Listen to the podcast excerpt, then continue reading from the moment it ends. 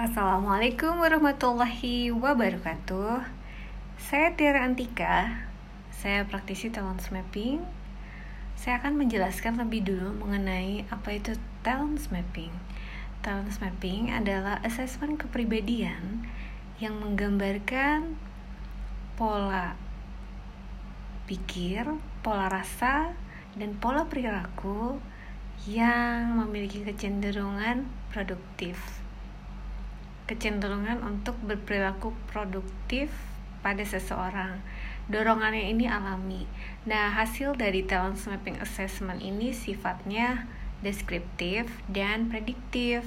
Jadi bisa menggambarkan siapa diri kita dan itu sebenarnya bisa dipakai sebagai cermin dan bisa kita buat sebagai uh, satu alat untuk berefleksi dan untuk memprediksikan peran-peran apa yang sekiranya produktif sesuai dengan potensi kekuatan yang kita miliki.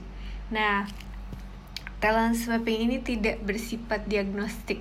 Artinya pengamatan mengenai bakat kita ini tidak cenderung um, 100% uh, true in one time, tapi ini adalah satu proses yang uh, kita amati sehari-hari yang sifatnya sangat subjektif.